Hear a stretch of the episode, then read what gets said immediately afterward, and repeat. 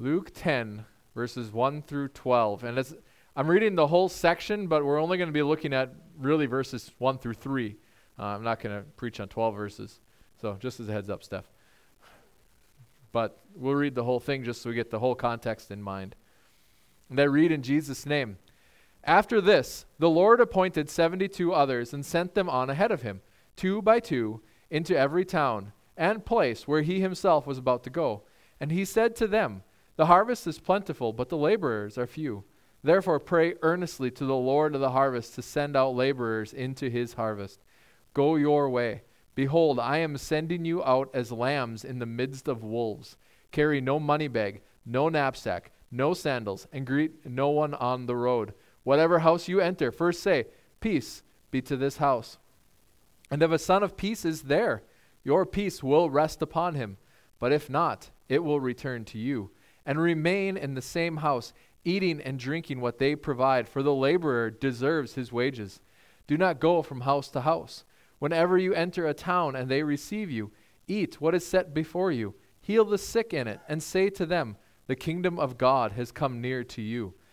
But whenever you enter a town and they do not receive you, go into its streets and say, Even the dust of your town that clings to our feet, we wipe off against you. Nevertheless, know this, that the kingdom of God has come near. I tell you, it will be more bearable on that day for Sodom than for that town. Let us pray. Father, as we come now to meditate on your word, I ask that your spirit would be at work in us, helping us to apply these truths and guiding us in these truths. Father, to the glory of your name. I ask this in Jesus' name. Amen. You may be seated.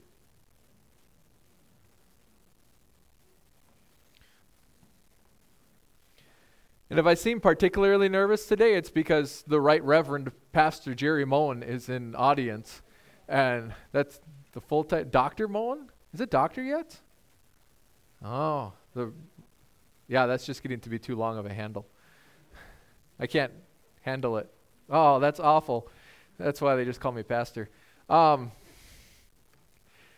but as, as, as we're looking at this, so what we've seen here, what we've been working up to in Luke, is Jesus really acting, well, in some ways, as pastor. He's, he's going out, he's, he's teaching, he's calling, he's healing, he's guiding, um, he's touching lives, he, he himself individually into these lives. And now we start to see, well, as he's working his way to Jerusalem, we start to see him expanding his ministry or continuing to expand his ministry through the sending out of the 72. And, and this is important because even Jesus, this Jesus, understands that the ministry is bigger than he himself. Others have to carry him with them. They have to carry the message too. And so, as they carry the message of Christ, they're carrying Christ into all these towns, preparing the way for him. Because after this, the Lord appointed 72 others and sent them on ahead of him. So this, this isn't the 12. The 12 is, as far as we know, still with Jesus. This is 72 or 70 others, depending on your translation, and blah, blah, blah, blah. Um, so this isn't just the 12. And this is important. Why is it important that there's 72 others? Well, what's our place in this whole kingdom of God thing? What's our place in this whole church thing? Am, am I supposed to just come and be passive in my relationship with God? Should I just come to church? Just come to church. I'll absorb stuff. Maybe I'll give some money or, or something like that. I'll, I'll sing the hymns. Do I have any other calling? Do I have any other work? Do I have any other place? Yeah. This is this is bigger than Pastor Joe. This is bigger than the deacons. This is bigger than the AFLC. This is the kingdom of God that needs to go into the whole world. And so he's called all of us. 70 others, you go now. And he sends them out ahead of him. And this is a great promise that we have as Christians. We're not doing this alone. Christ comes after us, the Holy Spirit comes before us. He prepares the way. And as we're bringing the message, how many of you have ever done something that was outside of your capacity and failed? I have. I could raise both hands. But when it comes to bringing the gospel, that isn't us. It isn't us. It doesn't rely, it doesn't rest on my shoulders. All I'm called to do is to be a witness. Because what does the Holy Spirit do? Doesn't He convict the world of sin, guilt, and punishment, judgment? Again, depending on your translation. That's what the Holy Spirit's doing. Okay, so that's not my job. And Jesus saves people, and the gospel saves people, so that's not my job. So what am I supposed to do? Just bear witness to the gospel. Tell about what Jesus has done in my life, and I tell what Jesus has done in this world, and I because that's all I'm doing right now. I'm preaching a sermon, but what is this sermon? This is just explaining what Jesus has done. It's just trying to apply this into our lives. If you're going to be convicted, it's going to be the work of the Holy Spirit. If you're going to be encouraged, it's going to be the work of the Holy Spirit. If you're going to be changed, it's going to be the work of the Holy Spirit. It's going to be the gospel working in your lives. It's going to be the Holy Spirit working in your lives. It's, it's not Pastor Joe. Praise God, because I am not powerful enough to change you. I'm not smart enough. I'm not strong enough. I'm not stubborn enough, believe it or not. I can't change a person. Husbands, have you ever tried to change your wife's mind? Not if you're smart. but really, think about it.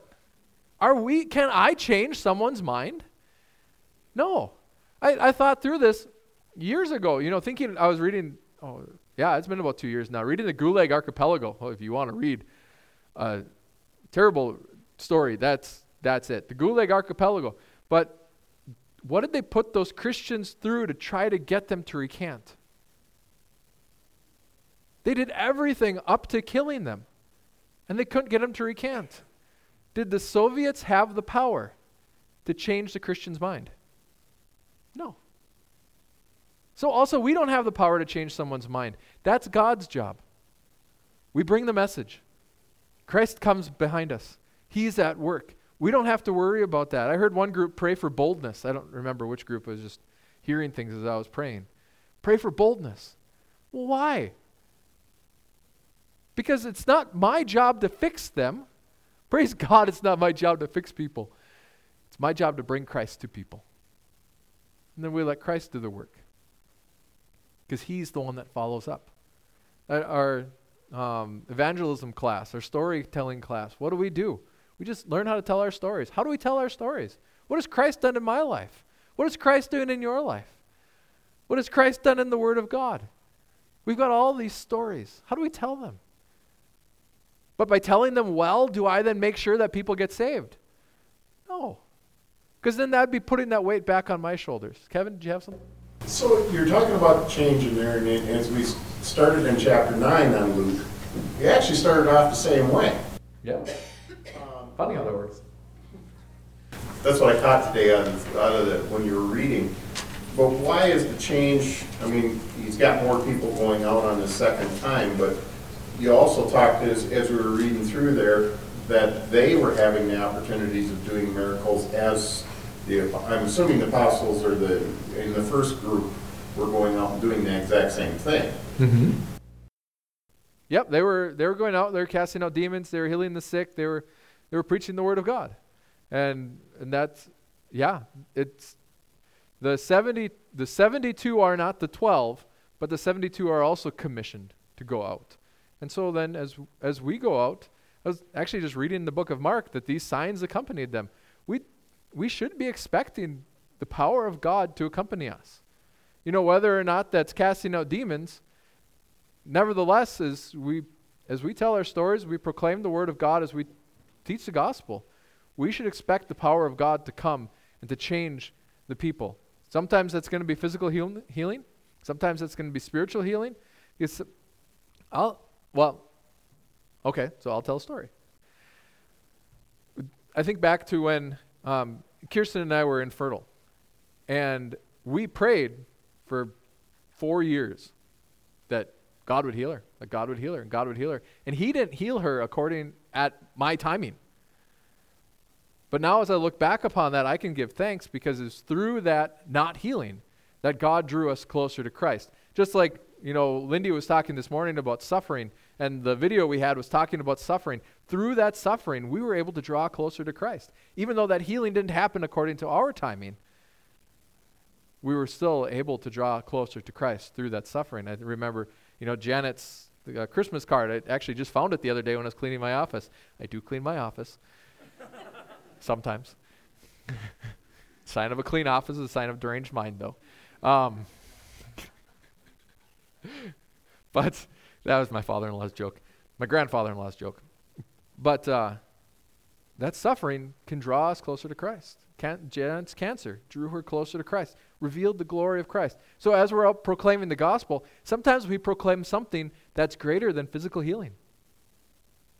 You know, that even this physical suffering can draw you closer to Christ. When I had COVID, it, it was actually, I, I, I, hesitate to say it was a lot of fun um, because it, it wasn't fun in the normal sense, but it was a time of rejoicing. I could trust Christ in that. And it was a time that I could, I could rely on Christ and I could, I could rejoice because I knew that Christ was in me and that he was going to use this for his glory. And so suffering and healing and all of these things, the gospel comes in over those. And as we trust in Christ through the gospel, things change. The world changes. The power of God comes with us. I, and so I don't know if maybe that's not the question you're asking. Sometimes I answer the wrong question, like a politician. But uh, I just thought it was kind of strange that both of the chapter, when you started in chapter nine and started in chapter ten, that they both started off the same way. Okay. Yeah. Yeah. Luke is Luke is a scholar. And you know, you see rhetoric lessons and grammar or writing lessons and they'll teach you to do that stuff still. So yeah, that's that's that's God working through the genius of Luke. So, good. Thanks, Kevin. Um, so they're out breaking ground.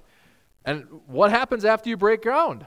Well, you've planted, now you, now it's time for the harvest. Jesus says here though, this isn't something to wait. We're not you're not going ahead and then later you're going to have to go.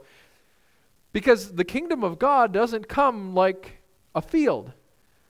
Because the kingdom of God comes, we're both sowing and harvesting all at the same time. All of these things are going on in, you know, depending upon the individual plant and the individual place. This is much more a polyculture than a monoculture, if you want to talk about those things. There's because God is working in this way in this person, and this way in this person. And so Jesus says here, the harvest is plentiful. He doesn't say the harvest is plentiful now. He doesn't say the harvest is plentiful this year. He doesn't say the harvest is plentiful. He, he just says it's plentiful. Brothers and sisters, when we think about this world, is there chaos in this world right now? Our families being broken up, our lives being destroyed. Is there addiction? Is that on the rise? Lewis, is there a lot of addiction going on in our world? Why is there addiction going on in our world? Because people are looking for something to escape the world. What if we gave them someone who overcame the world? They don't need to escape it, they can overcome it in Christ. Do you know who's the answer to all these things? Oh, Jesus. He is the answer to these things. That is the answer, period. And so, right now, 2022, you know what? Harvest is plentiful. Oh, but people's hearts are hard. Well, the people that you've talked to, maybe. Are there other people that you haven't talked to yet? Do you think there's other people in this world that you haven't talked to that might be ready to hear the gospel? Well, but in the past I got rejected. So what? If you go out in the field in July to harvest, Ken, if you go out in the field in July to harvest, are you going to get a good harvest? Every plant is going to reject you. But if you go out at the right time or at the right field, maybe in the beginning of August and you start harvesting wheat. But if you go out in the cornfield in the beginning of August, good luck with that. Unless it's sweet corn, but yeah, whatever. Just because you're being rejected by one doesn't mean you're going to be rejected by another. And until you go through absolutely everybody, you can't say, well, I'm just going to be rejected. Because you don't know. You don't know until you've exhausted the field. You don't know. And that's what Christ is calling us to. And that's what Jesus is telling us. The harvest is plentiful. Friends, this isn't a worry. We don't have to worry, well, maybe there's not going to be anybody to receive Jesus. They're out there. They need Jesus. That's why they're getting caught in addiction. That's why that's why we're seeing the breaking up of families. That's why we're seeing children rebelling against their parents. That's why we're seeing grandparents and it's it's insane. I tell you, I can't even put wrap my mind around what's going on in our country, let alone the rest of the world. And what's Jesus say? The harvest is plentiful. That's what's going on. The harvest is becoming even more plentiful as people leave Jesus behind, but the laborers are few. Here's the rub there needs to be more of us. But you know the cool thing is? The harvesters are found in the harvest. The harvesters are found in the harvest. So then, how do we raise up more harvesters? God says, work harder. No, He says, pray. Because as we run into this problem of not having enough of us, if I'm doing the work that God has called me to, I'm going to run into that problem. There needs to be more of me. And I thank God that there's not more of me because that would be really annoying. But nevertheless, there needs to be more. So what do we do? It doesn't mean we quit. It doesn't mean we give up. That means we come back to Christ. We come back to the Lord of the harvest. We come back to He who is in control. This is a call for us to trust Him, to rely on Him, and to pray earnestly, Lord, send out more harvesters. We need more. We need boldness. We need courage. We need to step forward in faith, trusting that God is going to go before us, that God is going to come behind us, that He is going to fill in all the gaps. Well, but I don't always say the right things. You're right. You're not going to. That's okay. I don't either. Actually, I'm kind of amazed at how often I say the wrong things. But what do we do? We pray, Lord, you have to fill the gap. It's too big for us. He doesn't say, therefore, train more. He says, pray. Pray. And as we're praying, as we're harvesting, God will raise up more for us to train. I don't have anybody to disciple. Then pray. Start harvesting. Start sharing your word, sharing your story. What's God doing? What's God done? What's God done in your life? What has God done in the Word of God? What does He teach? You know, the interesting thing is, I don't think this is my last on my last point. Yeah, actually, it is. So, go your way. So, what does Jesus say? Go your way. Behold, I am sending you out as lambs in the midst of wolves.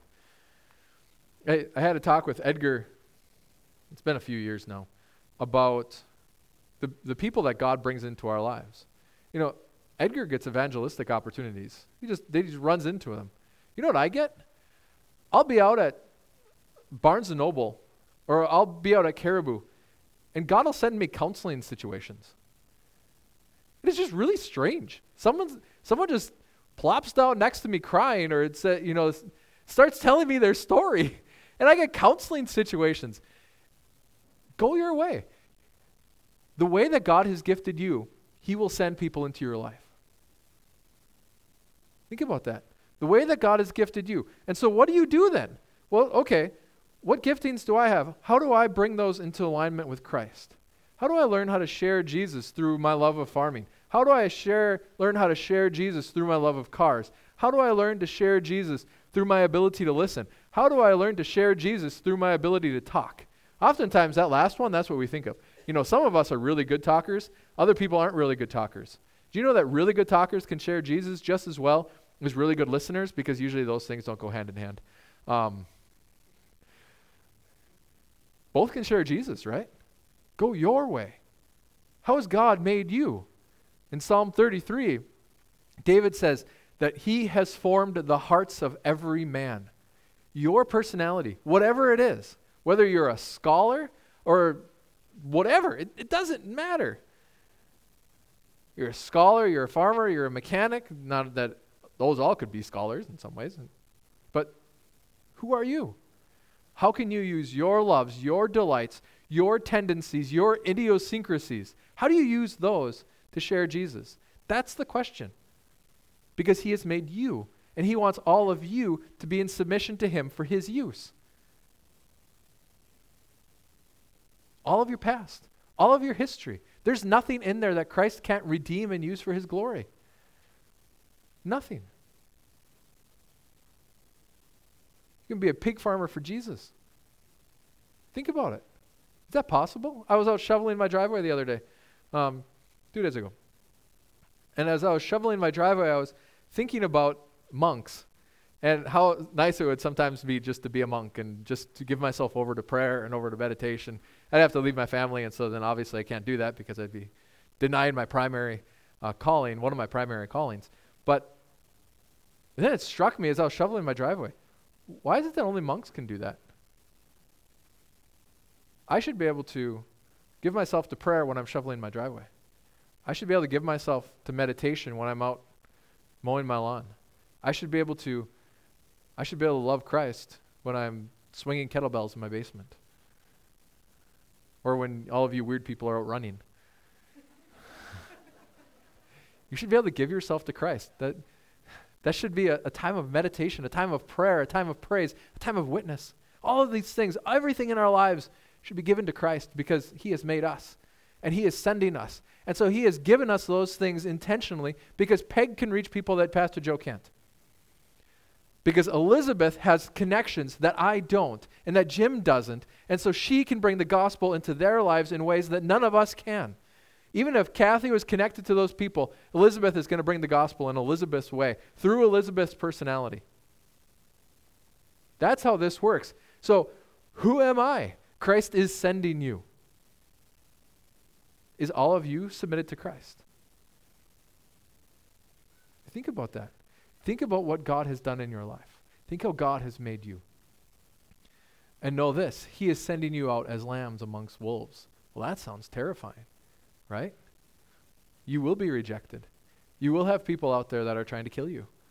If you're proclaiming the gospel, if, if you're living a righteous life, Paul says you will face persecution, period.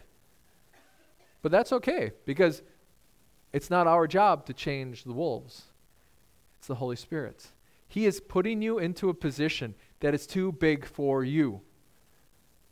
Praise God because if the position was good enough, was small enough for you to manage it, you wouldn't need God. A lamb amongst wolves needs God. So why does God send us in as lambs amongst wolves?